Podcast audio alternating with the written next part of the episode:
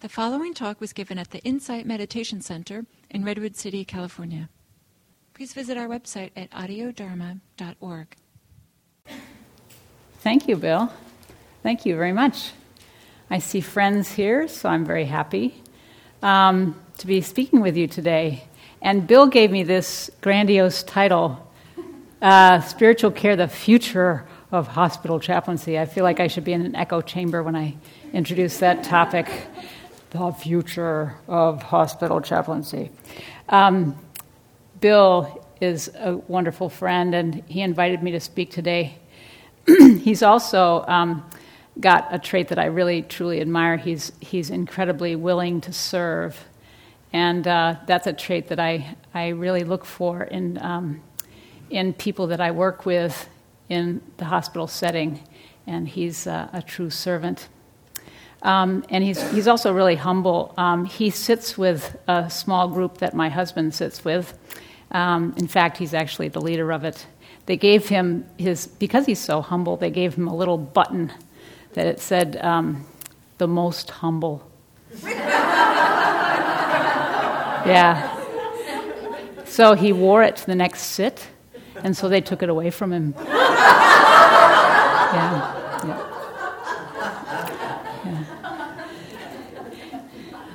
Anyway, um, if, if you wouldn't mind, he's going he's gonna be my, my person. I'm going to point at him. Yeah, he's, gonna, he's not going to work with me now. so this is kind of at an angle which I kind of like because I'm sort of tilted like this too. um, no, that's okay. I like it that way. Um, the outline for what I'm going to talk about today, uh, we're going to start kind of with the individual and you might, after that grandiose introduction of me, um, who am I and why am I talking to you? um, secondly, the individual. So we're going to start with the individual and then kind of get bigger and bigger and bigger.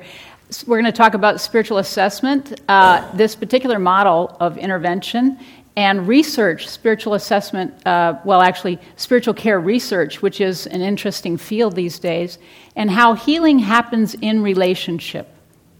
Um, and then hospital chaplaincy, which is what a lot of you are interested in, um, and how that's integrated into a system, how it brings added value, and being the servant to all.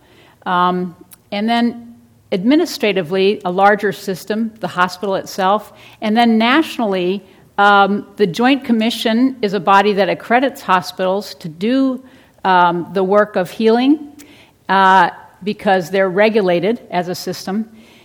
And also, they require hospitals to provide spiritual care. Some of you may not know that, which really works in our favor.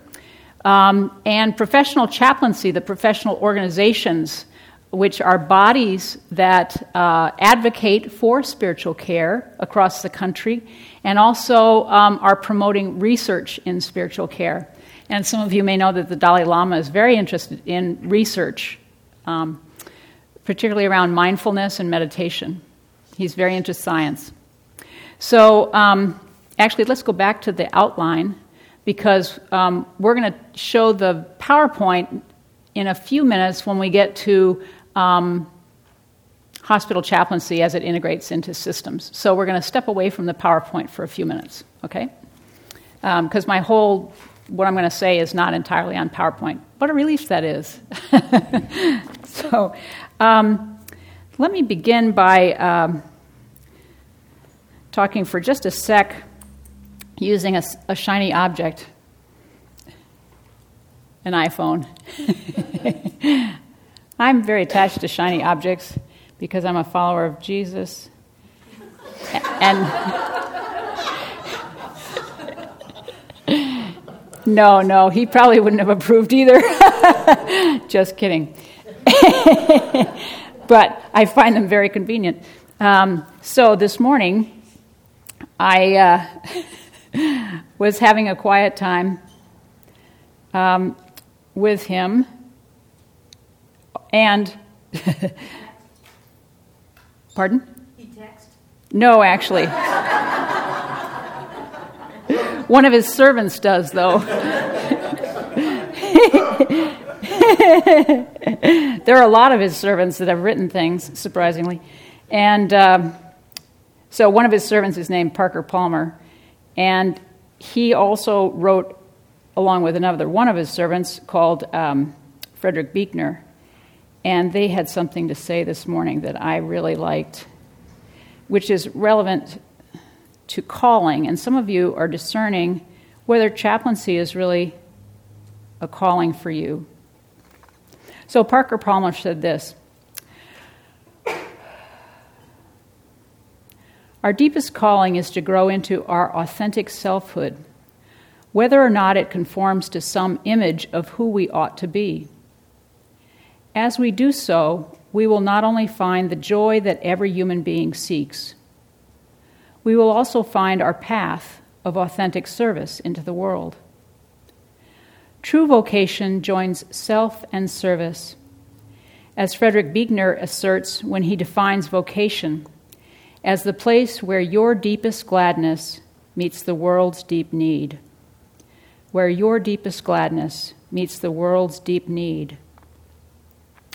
Buechner's definition starts with the self and moves toward the needs of the world. It begins wisely where vocation begins not in what the world needs, which is everything, but in the nature of the human self. It what brings the world self joy, it what brings the self joy, the deep joy of knowing we are here on earth to be the gifts that God created.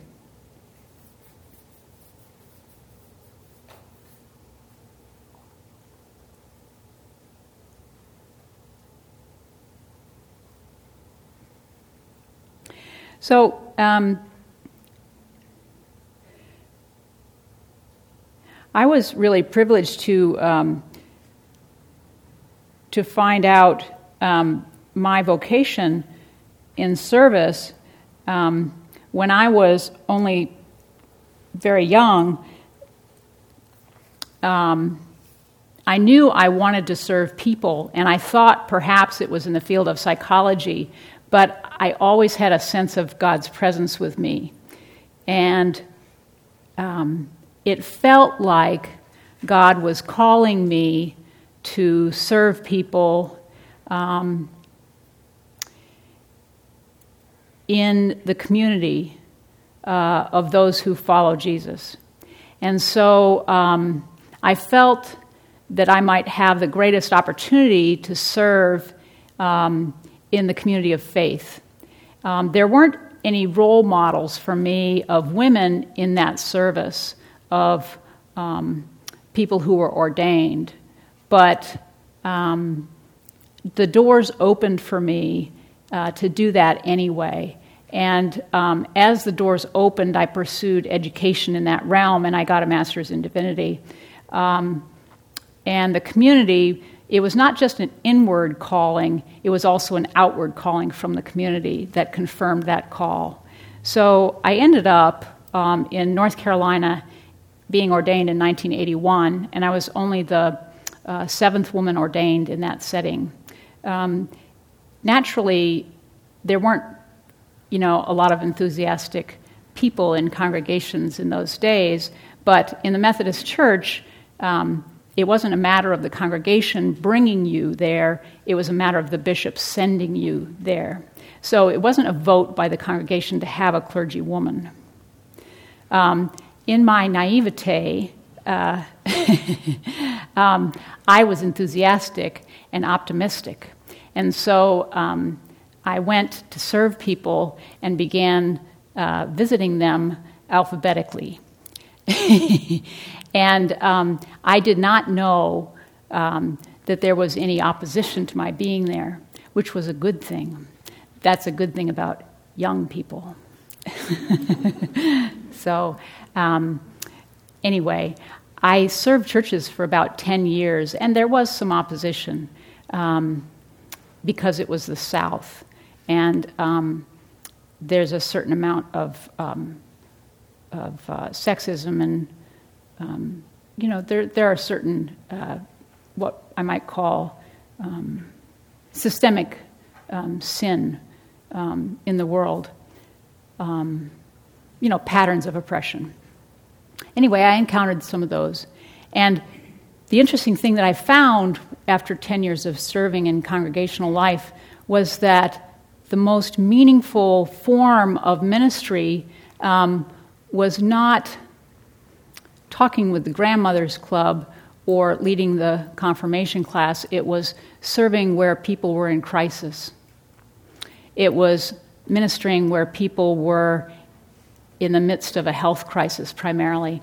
And three afternoons a week, I would hop into my car and travel from one hospital to another to visit people when they were in the hospital. And that was where I felt that my greatest joy met the world's deepest need. That was where, in the words of Frederick Buechner, I felt like um, I was sailing true north and I found peace. And, you know, when I held a child who had just been born with a congenital heart defect and baptized that child, you know, and comforted the parents. That and and they held the child and I was there as the baby died. That was where I felt I could be with people in the midst of a horrible tragedy and yet I could be with them and perhaps in some small way um, provide a, a greater, to, I could alleviate suffering in a little bit, in a small way, and perhaps um, help them in, uh, find comfort in the holy there. And that was sacred to me, and that was important to me, and I felt like that was my calling. So I pursued a residency in CPE, that is, four units of CPE, clinical pastoral education, and training. And to me, that was in Chapel Hill, North Carolina. And to me, that was, that was an eye opener because I had had CPE when I was in seminary, but I didn't like it because I wasn't ready to look at myself. I wasn't ready to seek that kind of self awareness that I found in CPE. And I reread, you know, at that point, um, my evaluation from the CPE supervisor, and you know, she was right about me. she was really right about what she wrote. But I wasn't ready to hear it when I was in seminary. Ten years later, you know, I was open to hearing. And I found the, the CPE then very, very helpful. And I reflected on the 10 years of, of ministry I had done in the congregation, and it was really, really helpful. And I was ready then to do some reflecting on myself and to be open to getting some um, input into how I was serving people and some of the interpersonal dynamics that I had that were getting in the way of serving people better. So I liked it so much. I thought that this process of education was really significant. I went on to do supervisory training. Um, I moved to San Francisco to do that. I worked at a hospital here. Um, several hospitals later, I'm back. I worked at several different hospitals. I think I'm on my sixth or seventh hospital now, can't remember. Haven't counted lately. And I'm working at UCSF Medical Center. So I've worked at all these levels, all of them. Um, so I guess that's why Bill asked me to come and talk. and um, so I just like to offer uh, those perspectives to you today. So that's why I'm here. Um, and I'm engaged in research right now, which is really um, probably my most excited place in all of this. Um, I'm still excited about what we're doing as in our department, but I'm jumping up and down about the research that we're doing too. So um, I'm eager to get into it. Um, any questions right off the bat? Kind of Spiritual care. The model that you have in your hand is what we are researching. Yep. So I'm going to talk about that research and introduce you to what we're doing with that, with advanced cancer patients in palliative care. Yes? Um, oops, I'm almost at the end of my tether here. I just felt it. I, I just felt it pulling at me. Yes. Um, could you repeat that? Will the PowerPoint. will the PowerPoint be available at some point? It can be if you're willing. Yeah. Yeah, Bill can. Bill is going to email you then two things. He can email you the PowerPoint, and once you've seen it, maybe you don't want it, but that's my insecurity speaking there. I just observed that thought. Hmm, what do you know? Um, we could talk about that like a, like a We can, we can, you can reflect on that and give me feedback later. That's right. Um, so uh, you, you, you can definitely have that if you would like that. Um, does Bill have all your email addresses? Um, that's good. Um, make sure he does because there is a handout that is humongous, um, and you may want this. It is a literature review of the state of spiritual care research. Um, and this is a summary of all the spiritual care research that's been done up to this point. And um, the research that I'm going to talk about is um, one of six Templeton grants that was given out in June, and we got one of them um, to do spiritual care research on this model uh, of um, spiritual care that we use at UCSF. And it's, um, it's my model. Ha! Huh, what do you know? And um, I'm, I'm working with that. And uh, and we are working with that. We're studying advanced cancer patients in palliative care using this interventional model. And so I'll talk about that a little bit in a few minutes. Okay? So, any other questions? That's what we'll be working on. So, any doesn't have something like this yet or anything like this? Pardon? National Hospice Organization doesn't have No, no. No, it hasn't been published yet, and it hasn't.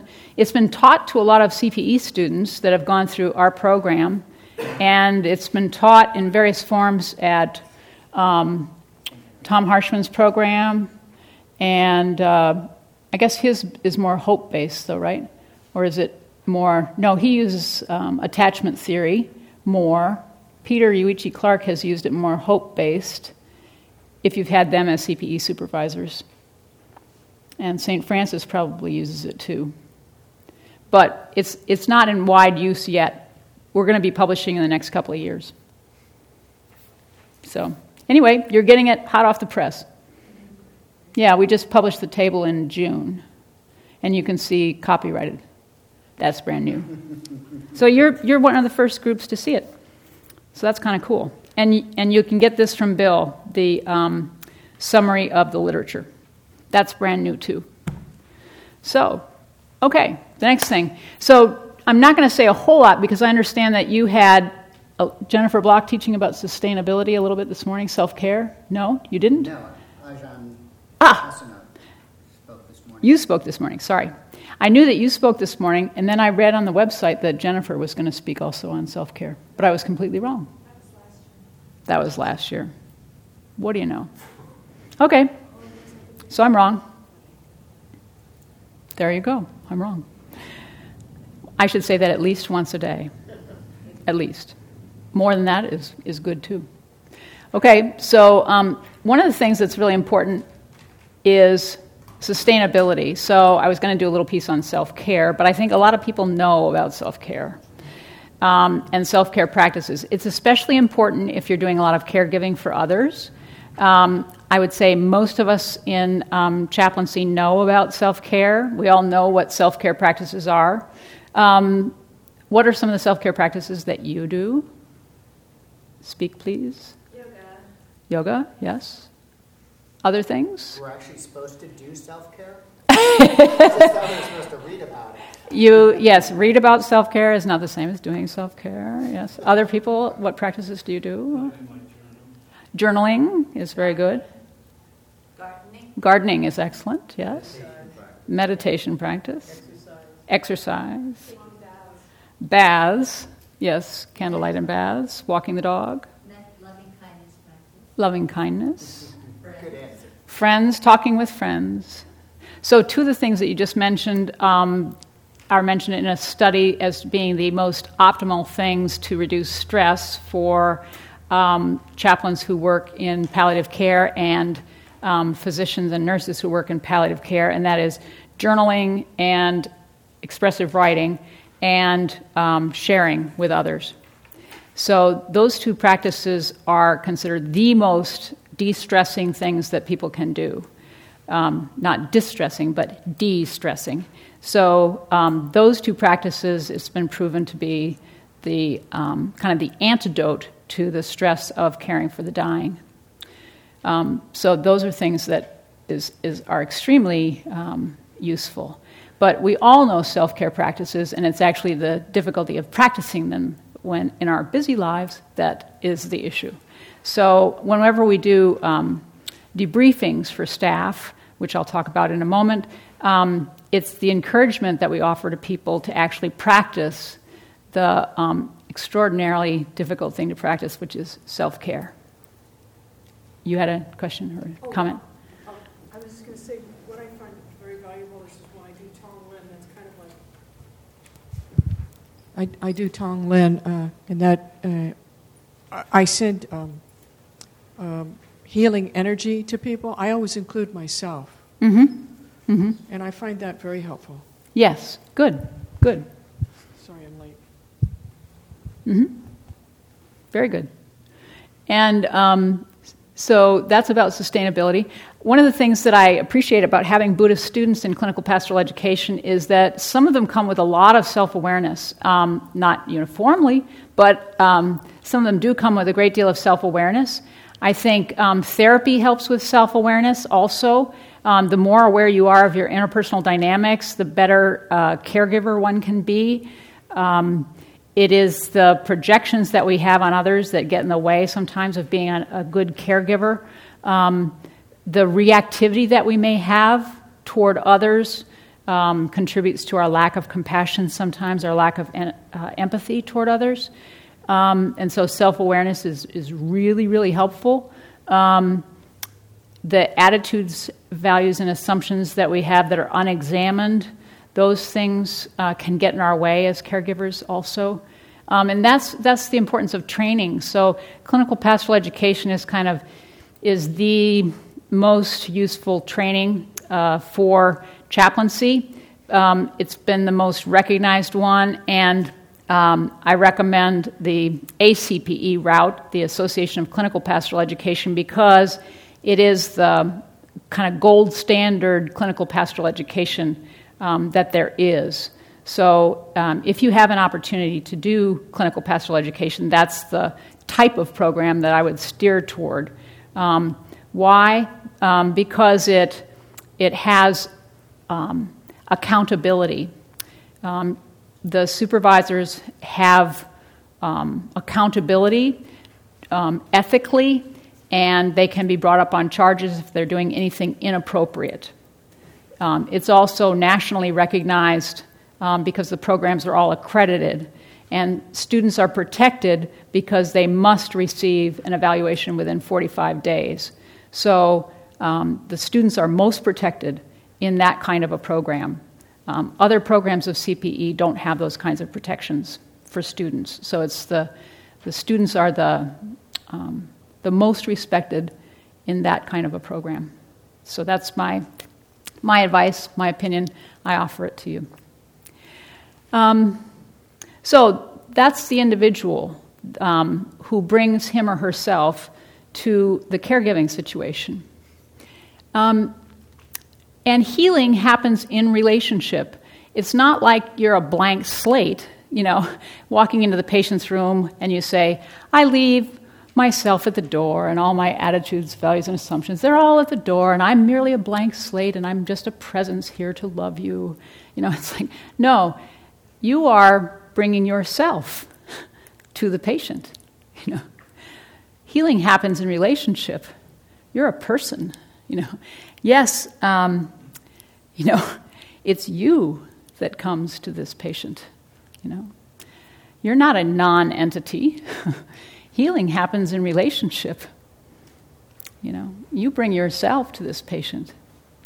So, um, and you're a gift to this person, you know, a, a unique human being, a warm person.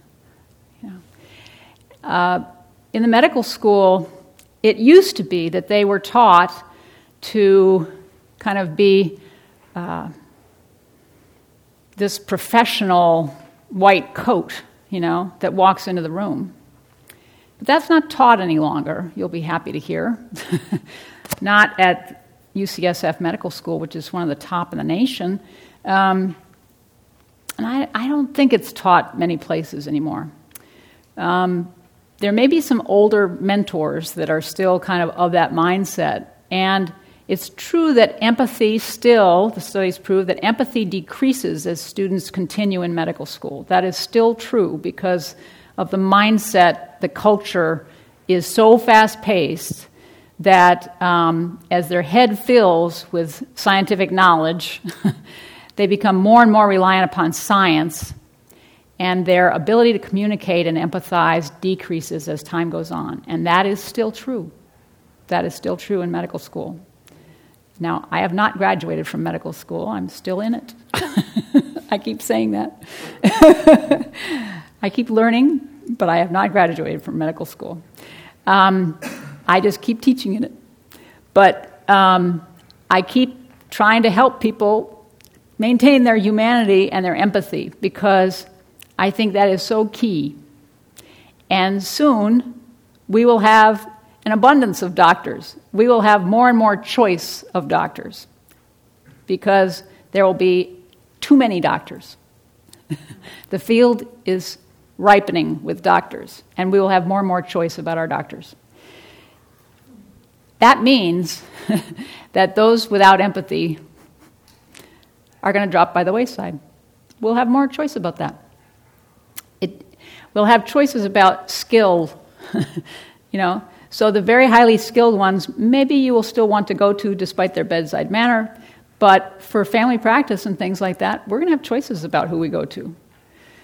And it's very important about the healing that happens in relationship. Um,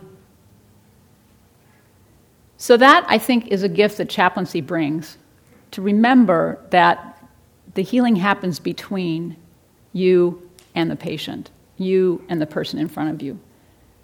Um, and the training, in training, we look at that relationship between you and the person in front of you. And that's why we have models to look at too, because we can take a look at that relationship and kind of explore that and see how that's going. Okay. Let's take a look at the model on the handout that you have. If I were to ask all of you, and people who are familiar with the model, there are some of you here in this room. Does everybody have a hand up? Good. Um, if I were to ask you, um, what do you think are spiritual needs of persons, no matter where they are, what country, what race, what culture, and you were to just pop out words, uh, what you think are deep spiritual needs of persons? To be seen. To be seen, okay? To be heard and recognized. Heard themselves. and recognized for themselves. Okay. Find meaning. Meaning. Mm-hmm. Pardon? Respect. Respect. Okay. Connected. Other things? As pain free as possible. Pain free. As possible. Okay. Sometimes forgiveness or the possibility of forgiveness. Okay. Connection. Connection. Okay. To be valued. Valued. Mm-hmm. Fed. Pardon? To be fed. Fed. Mm-hmm. Food, water, mm-hmm. Mm-hmm.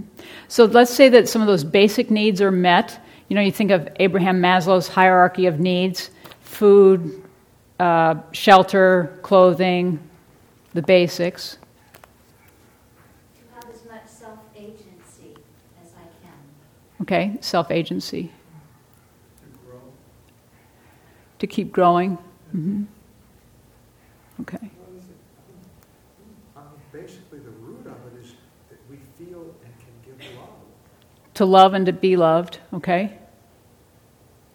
Okay.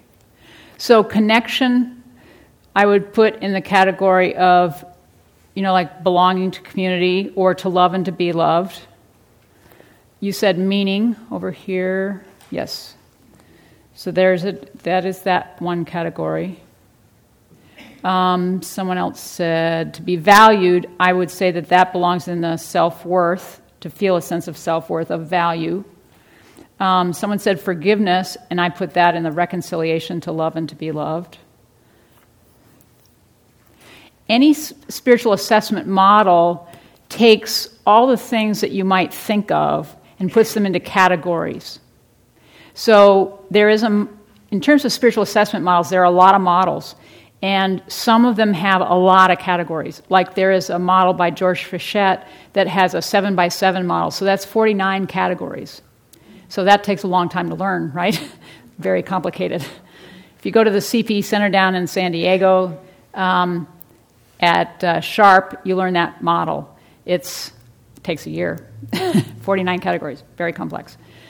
Um, Rush Presbyterian in Chicago teaches that one too. So, really big model. Some teach, um, you know, that there are 25 characteristics um, hope, despair, you know, and the chaplain's job is all these different, you know, peace, war, conflict. Um, and the chaplain's job is to move people from conflict to peace, despair to hope. They don't exactly say how, by the way. Oops, sorry. Um, but that's the general gist of it. So they assess, you know, the patients on the basis of these adjectives, and you're supposed to move them from one to the other. Um, but there are categories usually where people lump these things together. And the categories in this model are three.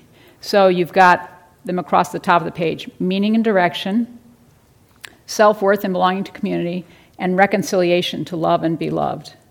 So um, basically, you're taking some of these things that you've mentioned and putting them in the different categories, things that seem to make sense if you put them together if we had a different format, I would take a, you know, write all the things that you had said without handing you this first and put them on a board and then categorize them for, for you and then hand this out.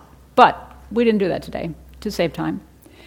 And the assessment you make by being in relationship with a person and having a normal conversation. So you don't walk in and have 20 questions for the person. We don't approach people with a survey. Normally, that's not how you have a conversation with someone anyway. That's not how you create relationship with a person. You hear common phrases. So a person who's expressing in a crisis, usually one of these core needs kind of pops out more strongly than another. And it's a core spiritual need of the person. Um, so if a person is is in the midst of a conversation asking a lot of questions about meaning and direction in their life. Um, they may be wondering about why this is happening. They may be asking questions about trying to make meaning of this stage of their life. They may be struggling with a question and posing that. Look down the column there on the left. You may be observing them having difficulty making decisions, being concerned about meaning. They might be exploring a lot of possibilities about something. Um, and they may be delighted about this or quite puzzled about this. They may be kind of lost in a fog about this. You may have some kind of gut reaction to this person.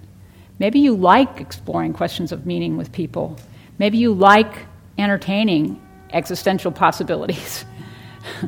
Maybe you don't. Maybe you feel kind of lost in a fog with them.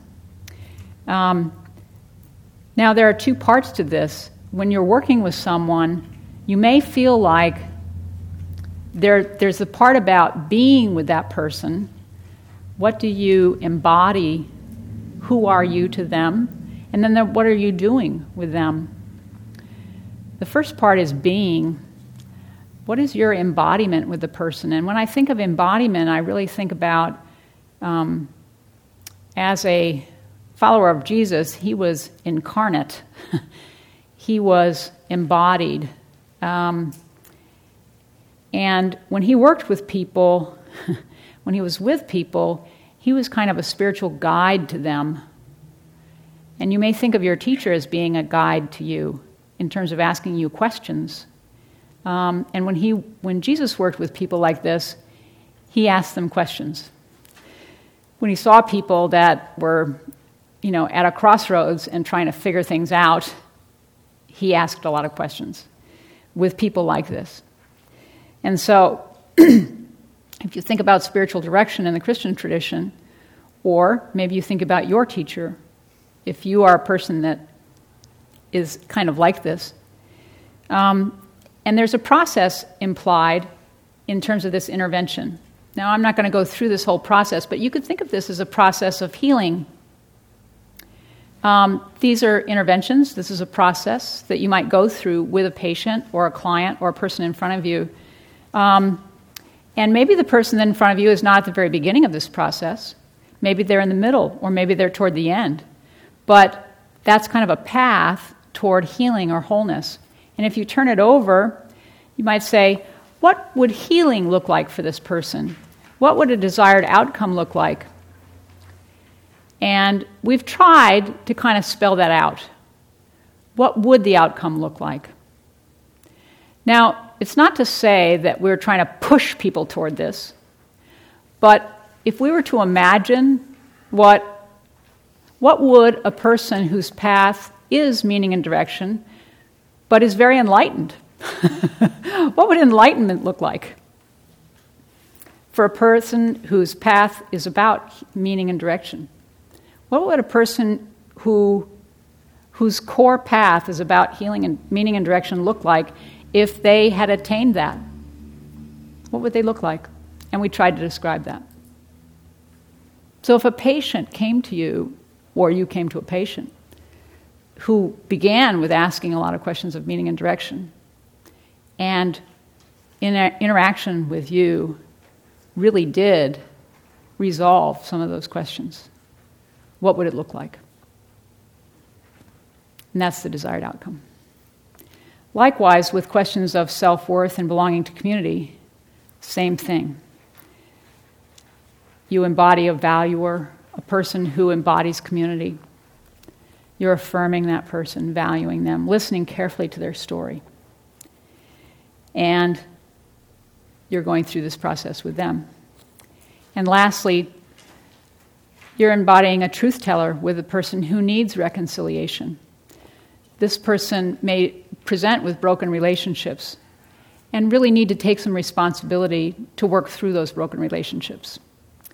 And we may think of this approach as being one of tough love, rather, someone who needs to really be um, challenged, maybe confronted with what might be the truth you know, and to really take a look at their relationships where they are broken and take some responsibility himself, herself, to take some action, to actually look at their own part.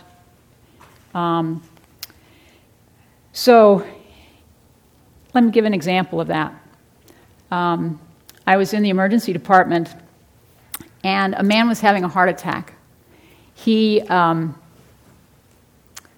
you know, it wasn't the kind of like throwing up and gripping his chest and falling on the floor, kind of heart attack. His, his monitor was showing an irregular heartbeat. He had already been through kind of the worst, um, but he had been stabilized. Nonetheless, you know, uh, he was still working on his laptop.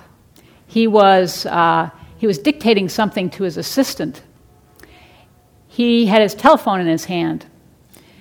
And um, when I came in, um, I addressed him, and the nurse came in shortly afterward, and she took away his phone and his laptop and sent the assistant away. And I said, uh, I said, seems like you're pretty busy. because I have a keen eye for the obvious. it's one of my gifts. And he said, he said, Yeah, yeah, I'm under a lot of stress. so I said, No kidding, no kidding. So he said, um, I said, Well, you know, did that bring this on? He said, Yeah, yeah, it's really related. I said, How so? He said, Well, I'm having an affair.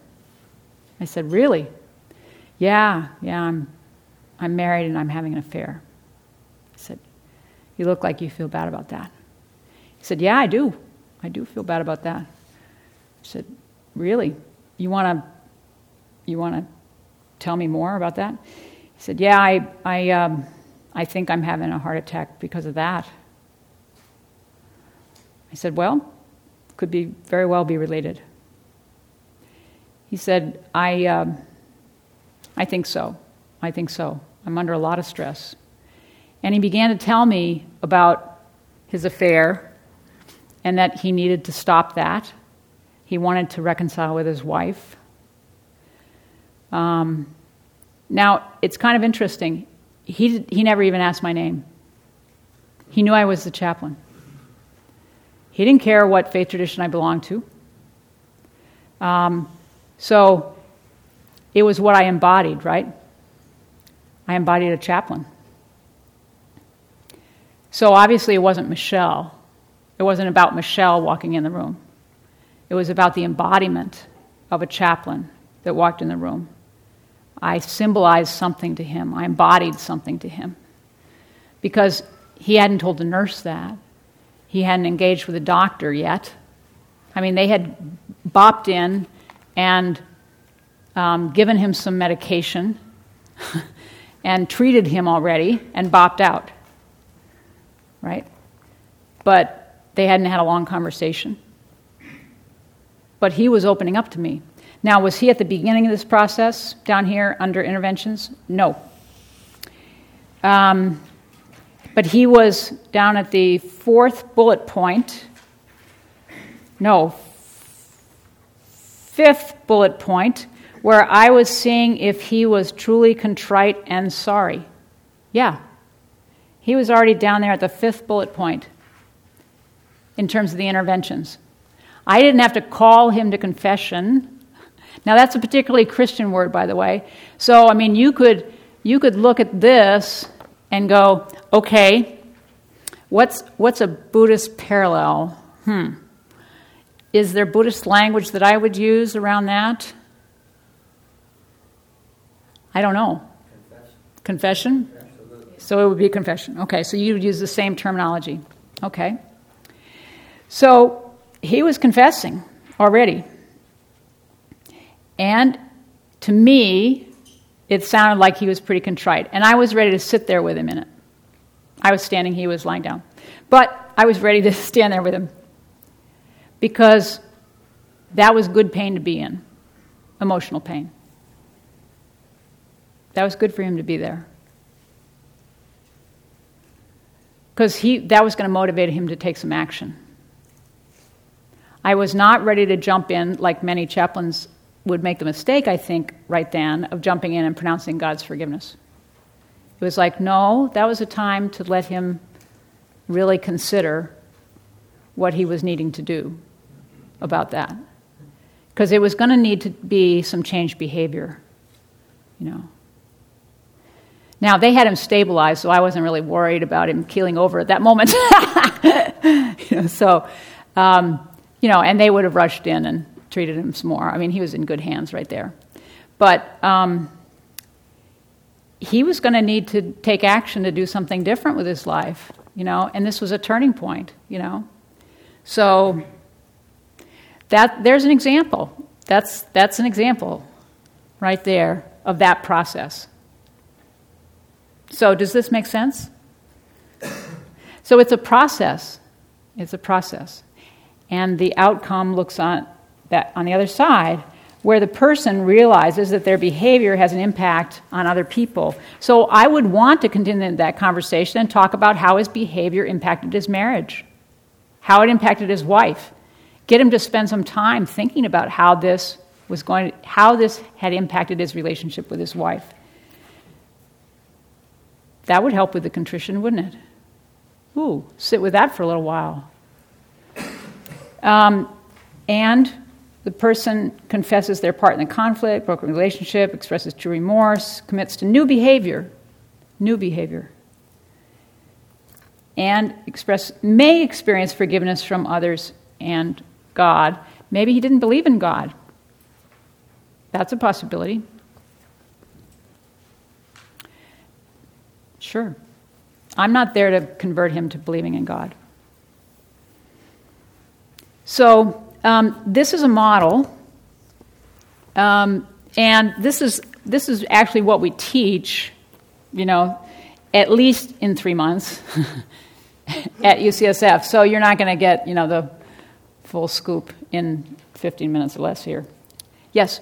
You said two things, I missed the second one. You said, what is it, what am I embodying, embodying at this moment? And then you said, and, and you said something else, and I don't, Ooh. don't know what it was. We'll have to play the tape and see. Does anybody remember? I don't. Sorry. Oh, sorry. Sorry.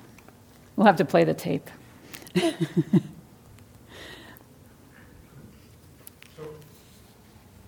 Yes. so basically, I'm going to carry this model inside of myself to use in, a, in an appropriate situation. Yes. I would use that, and this would be like a template I'd have in my head. And with beginners, I usually think about just think about being a guide, or just think about being a valuer, an affirmer with a person that you assess to be low self worth or belonging to community. We all have these three needs inside us, and when you're working with a person in a crisis, one pops out most, most clearly. When I'm working with a person in need of reconciliation, I think about being a truth teller and asking them to take some responsibility. So, I think about my embodiment first with beginners. And that usually helps me kind of set a mindset for how I'm going to work with that person. Then, as people move along, you know, and begin to work with a group in terms of identifying where the person is in their process and how they're doing their interventions and where the how they're working out, you know, the uh, the process. Then we work with them about how they're actually implementing these interventions. Yes. You made the statement, start with my embodiment. Yes. Yes. The Talk about that a little more. Well, how am I being a spiritual guide to this person? How am I helping them come to their own, um, uh, for a meaning and direction person, for a person that's expressing questions of meaning? How am I helping them to come to their own answers? How am I helping them to discern their heart's desire? Not telling them what to do. How am I helping them to discern their own path? you know, for the person of low self worth and needing valuing, how am I embodying the person who affirms and values them? For the person who is um, in need of reconciliation, how am I embodying a mirror for them and helping them to come to some, uh, helping to tell the truth to them um, in a way that they can hear it? How, how can I be a person who offers kind of a tough love approach to them? without alienating them if I can help it. Yeah. Okay. Um, let me just say a bit about research. Um, so, the research that we're doing on this, which is really exciting, um, is called the Spiritual Aim Study. And um, if you notice, spiritual assessment and intervention model is spiritual aim. How clever. I did not think of that. that is not my doing. Somebody else thought of that. Um, someone else that works in our department. and um, so, three of us, uh, chaplains, are actually working with 10 patients each, and we're spending three sessions with them. Um, each of the, of the 30 patients is in the process of dying from cancer, metastatic cancer. And they are outpatients. They're being followed by our um, symptom management service, which is a palliative care service for outpatients at UCSF, um, part of the Mount Zion um, Hospital. And um, we're, uh, they have been, they have signed up for this study they received this little flyer about it, and um, They don't have to identify as spiritual or religious. Um, they have said that they are wanting some extra emotional support or sense of community. Here, the core need. They're asking questions related to meaning and values, or they're interested in exploring forgiveness or reconciliation in their relationships. See, those are the core needs, right? So they all have advanced cancer. They're willing to meet individually with a chaplain over the phone or in person at least three times. And they're willing to have these sessions with a chaplain audio taped for the purpose of the study. So we're recording each of these. And then we're getting them transcribed. And then the research team is getting together to discuss them. Um, and then the patients themselves are doing some um, tests, pre and post tests. And these are uh, validated tests. Um, they're multiple choice kinds of questions. So people circle, you know, like numbers one through five. And the questions all have to do, um, they're scales. And they all have to do with um, answering questions about their um, personal satisfaction with their uh, sense of community around them, their sense of spiritual well being, um, their sense of purpose in life, meaning, um, happiness, connection with a higher power, um, whether they're happy with their meditation practice. I mean, it's just huge numbers of questions, basically. It takes about a half an hour to answer all these different scales. So it's what's called a mixed method study. Part of it is qualitative, meaning um, we describe what happens between them and the, the chaplain. Other people describe that, not the chaplains. And then the um, part of it is quantitative, which is these studies that have been validated, the, um, the interview questions. So that's the quantitative piece of it. And it'll be suggestive of future research. So it's all meant to describe how effective the spiritual care actually is. So, why is this important? Clearly, it's very difficult to describe what spiritual care is. It's always been difficult, right? I mean, to say what we do is really important. We all know that it's important, but it's kind of like how do you describe what love is? You know? And so, this is an attempt to describe, this model is an attempt to describe what it is that we do. So, why was it chosen st- for a Templeton grant? Um, um, out of 72 studies, six were selected to get $250,000 for a study. Um, this was the first time spiritual care received any kind of grants. That's kind of interesting in itself, right? so, why was it selected? It was the only study that was selected um, on the basis of studying an actual model that describes what it is that we do. So this is it.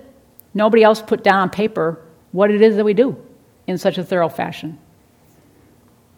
That's kind of interesting. So you can disagree with the model, which a lot of people do, but nobody else actually wrote down what it is that we do. and said, okay, let's try this. and so um, you know, I think we may learn that some of this works and some of this doesn't. But we're just putting it out there to go, okay, let's see if this works. You know? Because everybody does their own thing in spiritual care, right? I mean, and says, okay, I do this and I do this, and I, well, I have a kind of an eclectic model. You know, if I had a nickel for every time I've heard that in 31 years, I would just be rich rich, rich, rich. but I'm not. so um, this is the first time it's actually, you know, there's a model and it's being studied. You know, so um, so that's the cool thing. And the idea is to say, well, it's worth having something to study and to prove to somebody, you know, who has money in these organizations like hospital administration that we add value because they're willing to give people to put money toward pharmaceuticals, right? that do good things for people.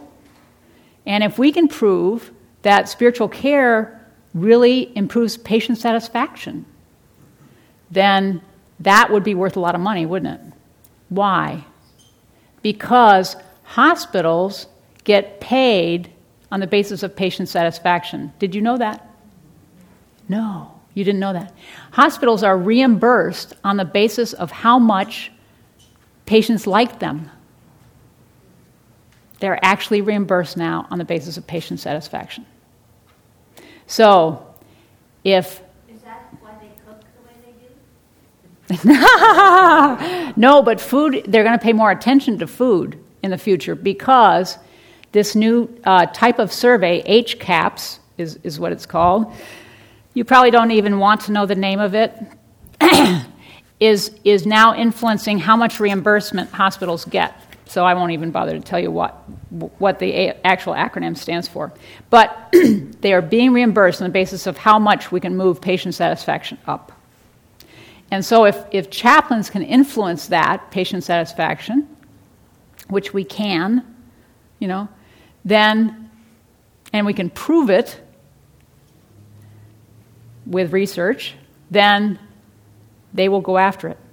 They will pay for more chaplains, which, if anybody's interested in getting hired, this matters, right? this does matter. Now, I'm an administrator. I'm interested in hiring more chaplains because I'm a chaplain administrator. I'm a spiritual care person. So I want to hire more people. So I'm interested in this. So I'm doing research also. Okay? So that's why I'm doing research. And this is all hospitals, and how long has that been happening? That they- HCAHPS? Uh, just since last January, but it's just going into effect now. Yeah. Yes. One Yes. ha- One has to ask the question, is there a political motivation behind this? Is this likely to change, for instance, It's only going to get more this way. Another administration gets in that has a different point of view about Obamacare, for instance? It's going to get more so if the Republicans are in charge. Yeah, but it's, it's happening now anyway. It's only going to get more so. It's going to get more so anyway. Thank you. Yeah, it's just going to get more so. I, I think probably no matter who's in charge, it's going to get more so. Yeah. It's just headed that way more and more.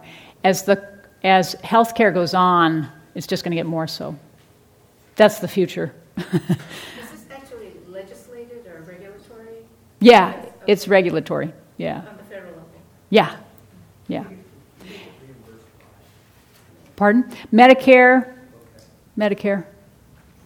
Yeah, and it's part of how the um, how it's regulated. Yeah. From what I've heard, patient satisfaction, all the outcomes measurement that they've been using, you know, like qualitative, um, other qualitative inputs like the successfulness or not of your surgery, this one's the most meaningful. Patient satisfaction has so far the most meaningful, which is why they're going there first. Yeah. Yeah. It's huge and it's getting larger. It's it's getting larger. Yes. Is the spiritual aim model, is it already being done now? Mm-hmm. Done. Yeah. Do those patients ask for feedback, or you just in the beginning explain to them why this is being done as a model? Oh, they don't even notice. Don't, okay. This is just how we work. The template's in our head. Yeah. No, I meant the patient who's gi- replying, and doing this process. Do they, do they ever say, why, why do you want to do this? Or do, do they want feedback from what they've done with you or anything? No, No. The, the, oh, patient satisfaction surveys are actually done by hospitals. They hire companies to do the patient satisfaction surveys. And um, like they, our company is called uh, Press Ganey. It's a national company. It does most of the hospitals in the country. Um, it's the largest anyway. And um, they come in the mail if you've ever been hospitalized. They come in the mail, and people fill them out or not. Yeah. Just referring to this. Oh, that model? Your grant, yeah, yeah. The research, your- the research sample that you're actually giving a pre and post test to. Oh, the pre and post test. Yeah, those are the people I was asking about. Oh, that's we have a research assistant that administers the tests to the patients, pre and post. She does it right there in a half an hour. She collects, hands out the test to the people. They they do it right there. She collects the test before the before the interview with the chaplain, and then at the end of it all, she meets with them again and gives the tests. Yeah, that's, that's not a, that doesn't have to do with patient satisfaction. That's the, that, the patient satisfaction stuff that we're talking about now is at the hospital level. Sorry, that was about the research. I have a question about your model. Sure. Um, I was informed by your story about this man who opened to you and shared some very intimate um, information. Yeah. And as you described yourself, he was lying down, and I would expect feeling very vulnerable, and you were standing. Yeah. Which would be a postural um, big difference Right. in power. Mm-hmm. Um, and when I was looking to, to your sheet there about being a truth teller and a prophet, the languaging is also have, has a power differential. Right. Um, I want to know, particularly since you're speaking today to a community that where non-dualism is, is an important value that we carry, how you work with that and how you create comfort and safety for your patient population. Mm-hmm. Well, the trauma bay in the emergency department has no chairs, so that's really clear. that's easily answered. so, um, the um, but the uh, the issue of inequality. So the um, in the in the one of the theories about reconciliation. So this person, yeah. Normally, the when the person is at the early stages of, you know, other blaming, you know, and not seeing their responsibility, they would be kind of like looking down on other people. And so, if you were the truth teller, you might want to take a very a stance that would be equivalent to them, rather than down here. It would be kind of hard it's, it is hard, I think, sometimes to be a truth teller that's from below. so you may want to take uh, a stance as a truth teller that really kind of meets them where they're at, you know, which would not be a real humble posture. You know, it would kind of meet their energy. You know, you might want to pump it up a little bit. Um, So I'm thinking matching the other person's energy. Now, that would not be a real quiet, calm presence. That would be more of an energetic presence. I don't know that that as- answers your question exactly. So I might not choose to have a very equalitarian, kind of quiet, calm presence that meets them at their level, you know. um, just something to think about.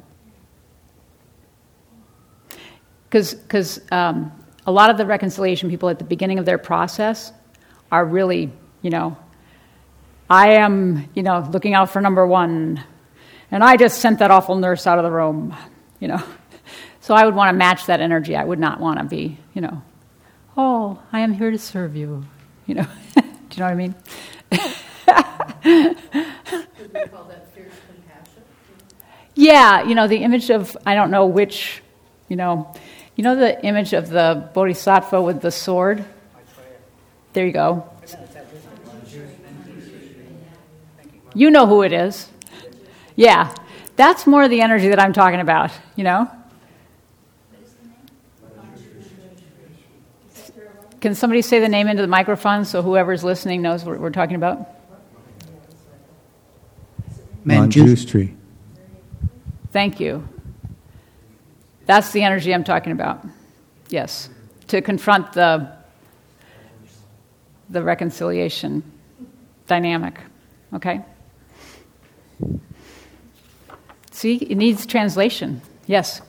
Um, I suppose this is, I'm going to ask, I suppose this is, I suppose this is um, as much a matter of experience and skill as anything, but Yeah. how do you avoid the danger of essentially of, of manipulating rather than eliciting something that's that's actually uh, emerging?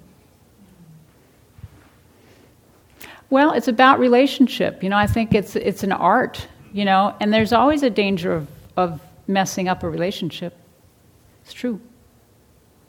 We all make mistakes. yeah. I'm not too cautious. you know. Starting seeing it then as a matter of, of judgment and sometimes taking some risks. Oh yeah, yeah, risk. There's a lot of risk. Yeah. You have to have the green light on, yeah. Yeah, there's a lot of risk to relationship, yeah. um, I'm going to move on just because this, this is a lovely topic. I love spiritual assessment and intervention, as you can tell, but I do uh, want to go forward. So let me just, um, how much, where do we go to, what time? Um, About three forty-five. 345? Okay. Let's go. Ooh. Um, let's go quickly through this. this is about integrating into the hospital um, setting. So let's go quickly. So this is just um, the collateral that you might have seen. Um, yeah, let's. The you might have picked up. This is our comfort and support card, which we do in four languages um, for people that are in the hospital. Um, oops, I am standing in my own way. Sorry about that. Um, I don't want to stand in your way. Um, so, yeah, the top four languages Chinese, Spanish, Russian, and English. Next. Um, I just want to say about this that um, I don't have my stuff with me. We're in house 24 7 because that's when people are hurting. And um, obviously, we do healing because we think that it's beyond the physical. Um, we do have a clinical pastoral education program, but our teaching goes beyond that to staff and to the med school and the nursing school and even to the pharmacy school. Um, we do. We're doing another research project right now as well, and that is to the pediatric oncology because we've had to um, resuscitate a couple of children that should not have been resuscitated um, and they died anyway. So we're doing a research project um, to inform pediatric oncologists how to better have conversations with parents when children have remissions, um, have uh, reoccurrences of oncology, um, cancer reoccurrences, so that they will have an easier time of having conversations with um, parents when they bring their children back to the hospital for further treatment. Code conversations, conversations about resuscitation and do not resuscitate, because we don't want people to have inappropriate resuscitations when children would have more suffering. And those people are reticent to have those conversations. So um, we did massive quantities of research on how to have those conversations, and then presented the language to the oncologists in the most humble way we could possibly do it. Matching their energy. yeah. And, um, and, it, and we got a physician to present it to the physicians. So that was the strategy. Anyway, so that, that's the other oncology, that's the other project that we've been doing. And we're presenting that work in Hong Kong in um, uh, October of um, 2013 to an international audience. So that's really cool. Okay. And I'll be in Hong Kong doing the PowerPoint. we'll bring Bill for that. Yes, that's right. Yeah. Okay, and who we are. We have um, chaplains of all these different stripes Buddhist, Jewish, Protestant, Catholic, and Muslim. We have 16 students right now, three CPE supervisors um, Jewish, Buddhist, Baptist, and me. Um, one is Japanese American, and I'm Native American and Caucasian. Um, we have a full time pediatric chaplain. We have a full time music is good medicine chaplain. That's bringing music through volunteers to the bedside of patients. And we have our administrative analyst, and we have um, three Catholic priests under contract who are not employees. And we have um, a part time palliative care chaplain, Dina Joseph, who you should know she is ordained here, from here. And we have lots of wonderful, um, graduated students, and Bill is one of them, and Judy. And there are some others too. So, okay, let's move on.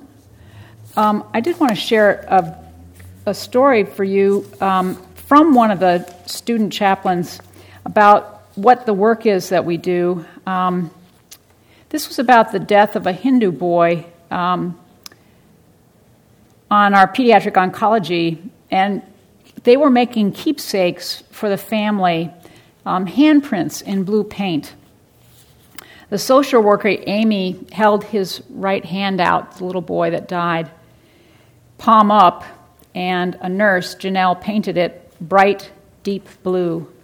Blue paint on brown skin is beautiful, I thought, the chaplain wrote. She had trouble with the paint because his fingers wanted to curl inward to make a limp fist. I held the paper steady as they pressed the painted hand down to leave its mark. The girls had to stretch his fingers out to get a clean print. It was all so gentle, though. No one said a word. They lifted his hand from the paper. There was the blue handprint. At first, I thought it was a childish idea, embarrassing. He was 15 years old and smart. I wondered if he would have been embarrassed. But in an entirely selfish way, I'm glad, glad Janelle asked, and I'm glad his mom said yes. The women worked so well together, neither of them said a word. Each knew exactly what to do. It was a relief to focus on them. Everyone watched, and everyone was relieved. They started now to clean the paint from his right hand, first wiping it with coarse white paper towels and then with white washcloths, wet from the sink across the room. I took each soiled towel and dropped it in an ugly pink plastic basin on the floor. Paper and cloth stained blue and silently kicked beneath the sink. I stood by the sink, warm water running, and ran each new white cloth beneath the sink. I had a stack of them. I run each one, wrung each one out and handed it to be used to make him clean again. Eventually, I too stooped over the bedside to help make him clean. Six white, wet hands holding and washing the blue from the brown handed boy, silent and washing.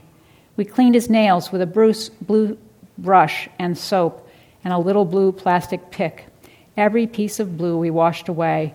It took a very long time. everyone so intent and quiet. Have you ever been lost in a task full of pure pleasure? In another time, I thought, his ancestors would have washed him in a river and burnt him on a pyre by its shore until there was nothing left but char to be blown by the wind across the water. In another time, his ancestors might have rubbed his body with red ochre, laid him on his side in a cave, and covered him in flower petals. In another time, there would be women of the village wailing, covering their heads in dust, children at their feet, howling to be fed. In another time, we would know how to feel and we would feel it. In another time, more ancient, we would know there are no words of consolation or remembering. In another time, our stomachs would churn until we spit at death all the bile that our fear and rage had conjured. We would spit in the dust of the earth to make a mud of our grief and stupid wondering. We would howl on hands and knees, crashing rocks on the ground to make the earth a drum and beat it merciless, mercilessly for taking our son. We would pound our fists and bring up clouds of brown dust to cover our heads so we could not be seen or see. We would scream until we were spent, and then we would sleep, there in the dirt, mouths caked with the earth which had taken him back to herself. Instead, I lay his hands across his chest and cover them over with a white cotton sheet. It is all we have left. It is all we have allowed ourselves to do.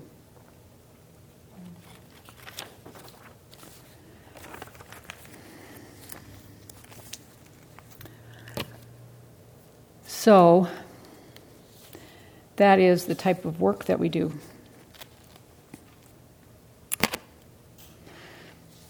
I'm going to move on to something much more mundane. Go ahead. Um, we, um, we see a lot of people. We visit out of um, about 550 people, we visit very extensively. Um, and we chart that because that's how we communicate that to administration. So this is a chart from another year um, that's over, but um, that's how we, we actually visit very extensively and give out those initial visit cards. Again. Um, and you can see the, the core needs there. Okay.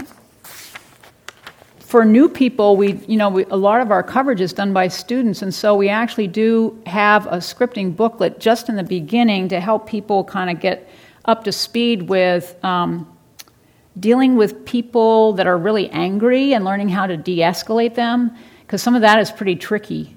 And when people complain, how do you work with people when they complain? Um, and how do you learn to use the language of patient satisfaction? Because people are going to get questionnaires when they go home, and they're not going to recognize, you know, that you were the chaplain visiting them. so, how do you use some of the language that they're going to get in questionnaires?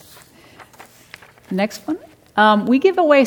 We've sent out sympathy cards to families after their loved ones die in the hospital because we're frequently called to attend to patient deaths, and so we have met many of the families in the middle of the night say, when people have died. And so we send out cards, and everybody in our department signs them because we spend a moment um, of recognition for those people who have passed away.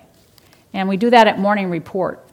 So we read the list of names of people who have passed away, and then we read the list of names and ring a, a Buddhist bell of people who have been born. So everybody that has died in the last day, and everybody who has been born. And so we recognize that. And so we sign the cards and mail them out.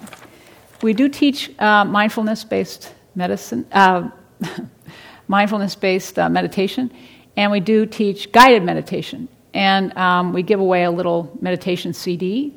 Um, there's a, uh, we do for stress reduction, pain reduction, um, and then we do at a mental health facility that's at our hospital, Langley Porter. Um, we do individual work and with groups. Pass that along. Um, we do work with staff. We bring in the labyrinth for Staff Appreciation Day. We do a blessing of hands. That's what you see there for people. And I had some hand blessing cards there, um, out there. Next wanted to mention this code blue debriefing thing. We do critical incident stress debriefing for people, um, which is code blues are resuscitation attempts. And uh, we began the program when uh, a resident complained that several different residents were really upset about the death of a young person, an 18 year old who was scheduled to go home that day and suddenly uh, experienced respiratory failure and died and they were thinking about it a long time afterwards and talking about it among themselves and didn't really have a place to talk about it. So we decided, since I had taken the, uh, this critical incident stress debriefing course from the Red Cross, we decided we would have the chaplains attend the Code Blues. We just started showing up at them. Uh, I just phoned the operator, the head of the operators, and said, We want to get called on this pager when there's a code. We started going to them, just showing up. And, um, and we started offering debriefings. Two days later, 5 o'clock, just emailing everybody at the code that we could collect their names. And we started having these debriefings. So, years later, we've had 400 people show up at those as voluntarily, and the chaplains lead those. The next slide. Non code blues.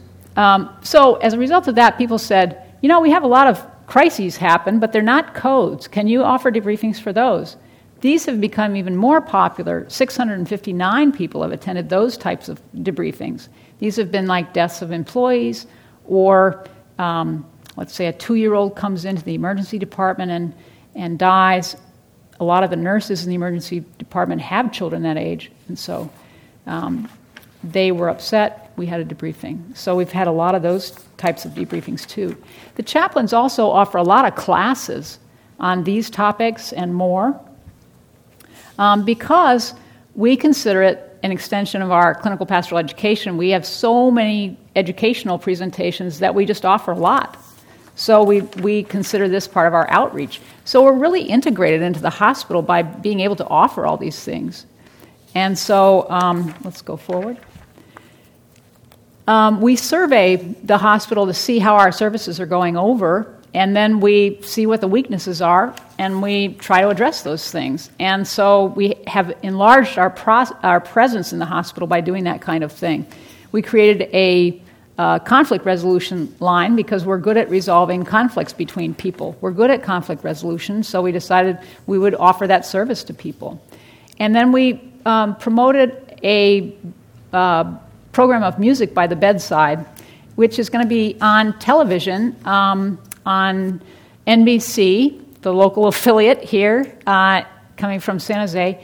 Um, this Thursday at 5:15, and it's also going to be on the internet um, Bay Area Proud, www.bayareaproud.com, um, so you can watch that at your leisure. I imagine he posted a couple of days later.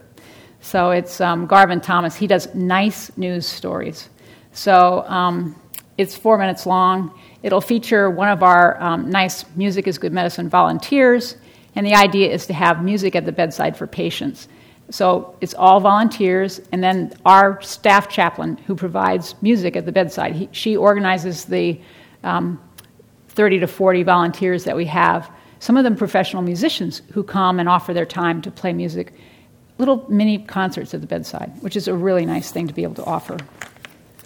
And then we have a top 10 guide to um, staff as to when to call a chaplain because we had to advertise to people when we wanted to be called, all the different times when we wanted to be called. So we created this top 10 reasons to call a chaplain. Go ahead and give them all 10 if you would. So you can see the variety of things that we shamelessly, self aggrandizingly promote so that people will um, call upon us. And we have one pager number for everybody so that nobody can forget us and it's the same prefix as everybody, and then care, so that nobody can forget. They can always reach a chaplain. The point of all this is that it looks self aggrandizing as a department, but the point is to try to be integrated as much as possible and to be the kind of the jack of all trades that you can get us for. And that way, if you cover more territory, you can become more indispensable and hire more people. That's the strategy. Get more chaplains out there. Now, in religious hospitals, there are many more chaplains than social workers. In non religious hospitals, there are more social workers than chaplains. So it, they always overlap. But my theory is that if you are very clear about your identity, you can have you can overlap with other, other departments, and it doesn't matter people are not threatened if you're very clear about your own center. But if, if people are unclear about their identity, then they feel threatened. So we are very clear about our identity and our presence. We're very well established. But if people, other departments are unclear about their identity, they will be threatened by that. Yes?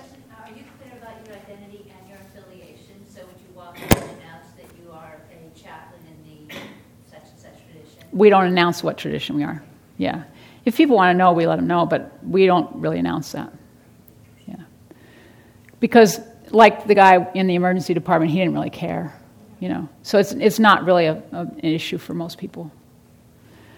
Um, oh, if they want to know, sure, I'm not secretive. Or if they, request If they have a particular request, then we'll match that. Yeah, yeah, oh yeah, sure.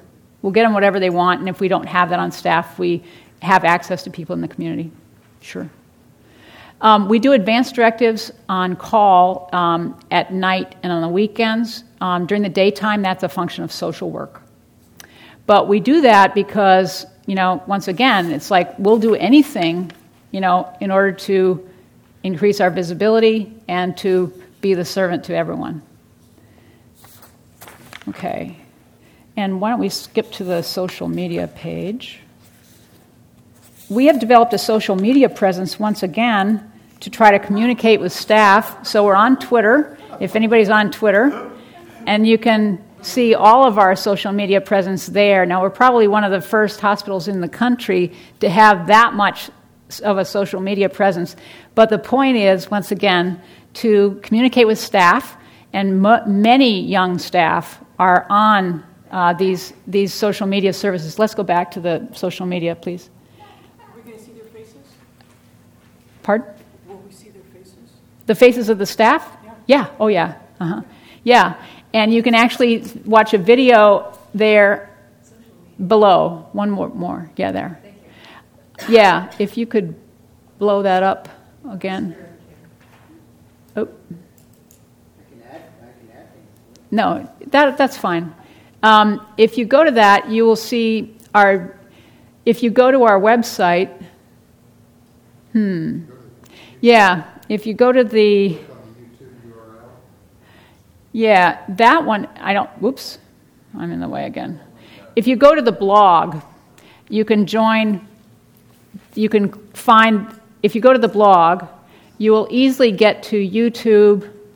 You can click on the YouTube thing. You can also um, join Facebook or Twitter from there. And the YouTube actually shows you a video of Music is Good Medicine, which is a lovely um, video, by the way, of music at the bedside. He keeps going away from it. Let's see, I don't know. It's so hard to control, Bill. so, I have a real problem with controlling people. It just doesn't work. So. As long as I'm still going to China.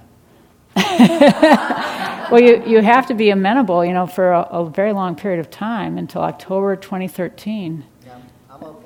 Okay, okay. That's good. Okay. So there we go. So that's that's that. And I guess my time has run out. I haven't gotten to the other points. Ah! Well, what do you think, Bill? What, you, what else are you doing? Um, how y'all feeling? Does anybody need a stretch break? What? You need a break. Yeah, you need a break. Do we want to do like a, are you open for, do we do a uh, five minute break and then come back? Yeah. Okay. I'm open. Okay, so I'm pausing this. Oh, I can pause. Ask a really mundane question. Sure. The comment Oops. about standing room. I'm going to start doing, uh, working at Dominican Hospital. And uh, as a with the, with the chaplain, I can't stand for long periods of time. I have foot surgery, knee foot surgery. on. Do they usually have, I mean, can you usually sit down and talk to a, a patient when you go in? Because I'm not Yeah, going to be all going day. into intensive care. They're not going to send me into those kinds of situations. You know, in most regular patients, Are you ready? I think so. Numbers are moving. Yep, yep. Okay. Last few minutes. Two more subjects. I want to talk about, just very briefly, the administrative kind of aspect of um, chaplaincy in the hospital, and then lastly, about national organizations. So, um, appreciate your patience. have, I don't have time discipline. I haven't done this uh, conversation before. About administration in the hospital, I think it's uh, now I'm going to put on my administrator's hat. So I'm, I'm a director in the hospital, which just means that um, in our hospital we have staff chaplains um, who are employees, and then we have a manager over our CPE program, and then I'm at the director level. Um, we have an executive director who is my boss. Her boss reports to the CEO of the hospital. So when you're a, in a hierarchy like that, you want to report as high up as possible. Um, this is important because in a hierarchy, you want to have as much power as possible to do good. This makes sense, right? Um, the more power you have to do good, I think just means that you have, you have the power to hire more chaplains, you have more influence in the organization to um, have a larger budget, and therefore more ability to have programs to do good for patients that will serve them, patients' families, and the staff, the people that are involved in the organization. Um, you can persuade people to do things that are good within the organization, to do ethical things. For instance, for instance, I serve on the ethics committee. That's not part of the PowerPoint, for instance. But that's a good thing to be on the ethics committee because I can influence them to think about how people's um, spiritual perspective influences their treatment decisions, which is something that they had not thought about deeply um, before I started speaking up on the ethics committee. When I first got to the ethics committee, I was a little bit concerned about speaking up in a room full of physicians. But I made myself speak at every meeting. I got over that fear after a while. And they got used to my attending every single consultation. A consultation happened when a case came up where they wanted ethical consultation about that particular patient.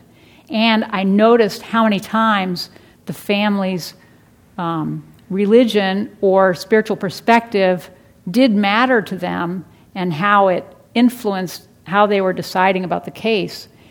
They often wanted to have somebody to discuss their perspective and to hear, you know, what their faith leader might say about, you know, um, their faith in regard to uh, withdrawing life support, for instance. Um, and so that was not something the physicians were familiar with. But I could look that up, for instance, or I could bring in a faith leader from that particular faith tradition to work with them on that um, and to do some rituals around that. Or maybe I knew something about that, or somebody from our staff knew something about that. So that became increasingly important on the ethics committee, and I made a presentation to the ethics committee about that. And, you know, that became increasingly important. So, more power in the institution as we grew in visibility. Um, as an administrator, so the higher up you are, the more you can influence the institution for good. Um, now, as an administrator, you know, we started out with just um, three employees. We grew to six, um, and I've been able to hire more and more people. Um, we've had a lot of turnover, but that has been intentional. And I've got the team that I really want now. So, what do I look for? Those of you who are looking for jobs, I look for um, people who are going to be a team player, um, people with great empathy, humility, um, people who have a great willingness to serve, that are going to represent the department well, Obviously, I look for people, diversity of background, and that's where being Buddhist really does help you. Um, because there aren't a lot of Buddhists in the field of chaplaincy yet. So it really does help. There is a great desire to have Buddhist chaplains, especially here in the Bay Area. I can't say that for the Midwest, but I can say that for the Bay Area. Um, and I want um, perhaps less important, but people that are low maintenance. so um, that means that I don't have to spend a lot of time correcting their behavior. um, people that are cooperative. Um, hiring wise, it helps to have people that are competent. So, what does competent mean? Um, certification goes a long way toward uh, proving competence. If I don't know you already, then to know that you are certified goes a long way toward proving competence. So, for many people that are in my position, they only look at applicants who are certified. They just don't want to have to discern um, competence for themselves. So, I know at Alta Bates, um, they had a position open and they had over 100 applicants for the position, and they only selected, you know, from among the certified applicants. So, certification really does matter The place where certification doesn't matter as much is in hospice. Um, hospice has not been required uh, as much to hire um, certified people. Hospices, hospitals are a little bit more picky around certification because the Joint Commission has come down heavier on um, hospitals than it has on hospices. However, in the future, the Joint Commission, which accredits hospitals, um, it is headed in the direction of proving competence through certification. So, although right now they um, haven't stipulated that you must have all certified chaplains, they have said you must have all competent chaplains. It's headed down the pike that you're going to need to be certified. Um, that is, in a couple of years, it, they may say to all administrators, you need to have all certified chaplains. Right now, it's in writing that you all need to have competent chaplains, and to prove that, you can just prove that as you will. But um, in the future, at any point now, they could say to us, you need to have certified chaplains. And that would mean that any one of us would have to say, okay, I need to let go those of us, those chaplains that are not currently certified. And that would be a really sad thing. So I'm in the midst of getting um, the two that I have right now that are not certified certified. So they have a deadline to get certified. Okay, so yeah. Does certified mean having a CPE or does it mean a denominational uh, approval? It means certified with a professional organization. So that comes to the next point, which is about professional chaplaincy. Um, one more thing about, um, about administration in hospitals. Um, one thing that I've learned in hospital hierarchy is that the hierarchy's priorities are my priorities. So the same is true for chaplains. you may not like the administrator's priorities, um, but they are also your priorities. if you would like to remain hired um, or employed. If it's, it's learning to say, if it is important to you, it is important to me. now, that may not come trippingly to your lips, um, but uh, it's, it's a useful thing to learn. Uh, it may take some humility that does not come naturally. Um, but I have learned that this is just kind of the way of working within hierarchies. And um, you may not like hierarchies, but this is the way it is in working within a big hierarchy. And almost all hospitals, I mean, any hospital that I've ever worked at anyway, is a hierarchy. So um, that's the way to get along. And this is the way it is. So it may take some practice of acceptance. Um, so I find that it's useful uh, to uh, approach administration in this manner. Now, there are many things that I don't like about hospital administration, um, but I won't iterate them all here. And um, I work with a fabulous boss. I have been blessed the last seven years to have a wonderful, wonderful boss. So um, she has been incredibly supportive to me, and and any I, crazy idea I've had, she's basically supported all the programs that you've seen. So I, I have no complaints whatsoever in regard to my boss. I have a terrific boss. And I like my boss's boss too. So I've had fantastic good fortune um, to create the programs that you've seen. So um, I'm really fortunate in the position that I'm in right now. The national organizations, let me just say, um, there are standards for chaplaincy, um, and that comes through the, the Joint Commission. Now, the Joint Commission didn't just come up with the idea that they needed to create standards for chaplaincy. They actually have been, uh, they were pushed to create standards for chaplaincy by the professional chaplaincy organizations. yeah, surprise. So, um, the national chaplaincy organizations are these the Association of Professional Chaplains. So that would be the body that would certify you.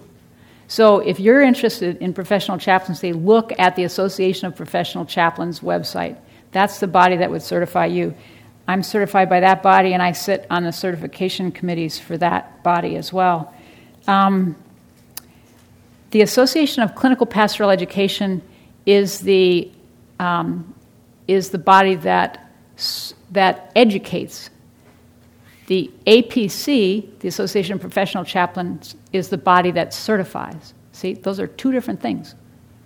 You do need the training, the education side from ACPE the training, the education to get certified, APC.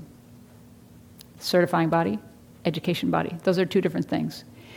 Now, for Catholics, it's the National Association of Catholic Chaplains. For Jews, it's the National Association of Jewish Chaplains. That's irrelevant to you. Um, so that kind of spells that out. I've mentioned research. Research is really important um, in terms of proving efficacy of spiritual care, and that's at the national level too. I think that's the other piece of the national level that I would just mention is that professional research helps us prove nationally um, to other organizations, other national organizations and administrators that we're worth our salt and that the work that we do is significant and important and contributes um, in our field and, con- and has something to say to other fields. The issue is one of translation. How do we translate our language, which is theological, philosophical? How do we translate our language in a way that communicates well to other fields? And fields are those things that, um, that communicate and have their own language. so, um, Buddhism has its own language, Christianity has its own language, and pastoral care, spiritual care, has its own language. Um, but we may have to translate our language into language that communicates to healthcare and healthcare professionals. So that's the tricky part. So that's what I wanted to say to you about the national organizations and administration level stuff. Any questions about that? I know it's been a really long afternoon. Okay. Thank you so much for your patience.